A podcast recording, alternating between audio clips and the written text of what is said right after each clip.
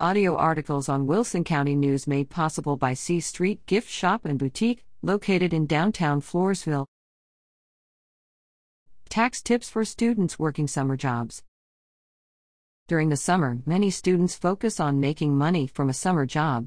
They may want to gain work experience, earn some spending money, or help pay for college. Here are some facts all student workers should know about summer jobs and taxes.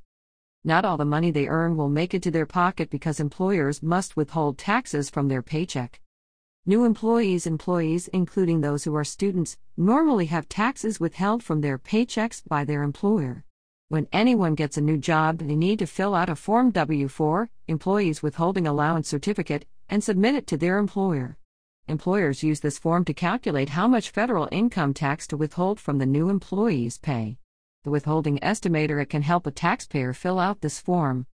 Self employment students who take on jobs like babysitting, lawn care, or gig economy work are generally self employed.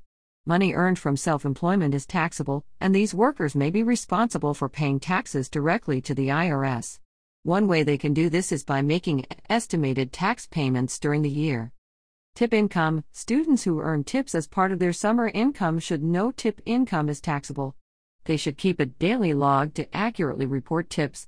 They must report cash tips to their employer for any month that totals $20 or more. Payroll taxes this tax pays for benefits under the Social Security system.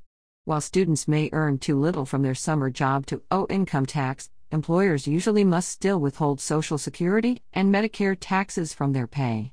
If a student is self employed, Social Security and Medicare taxes may still be due and are generally paid by the student.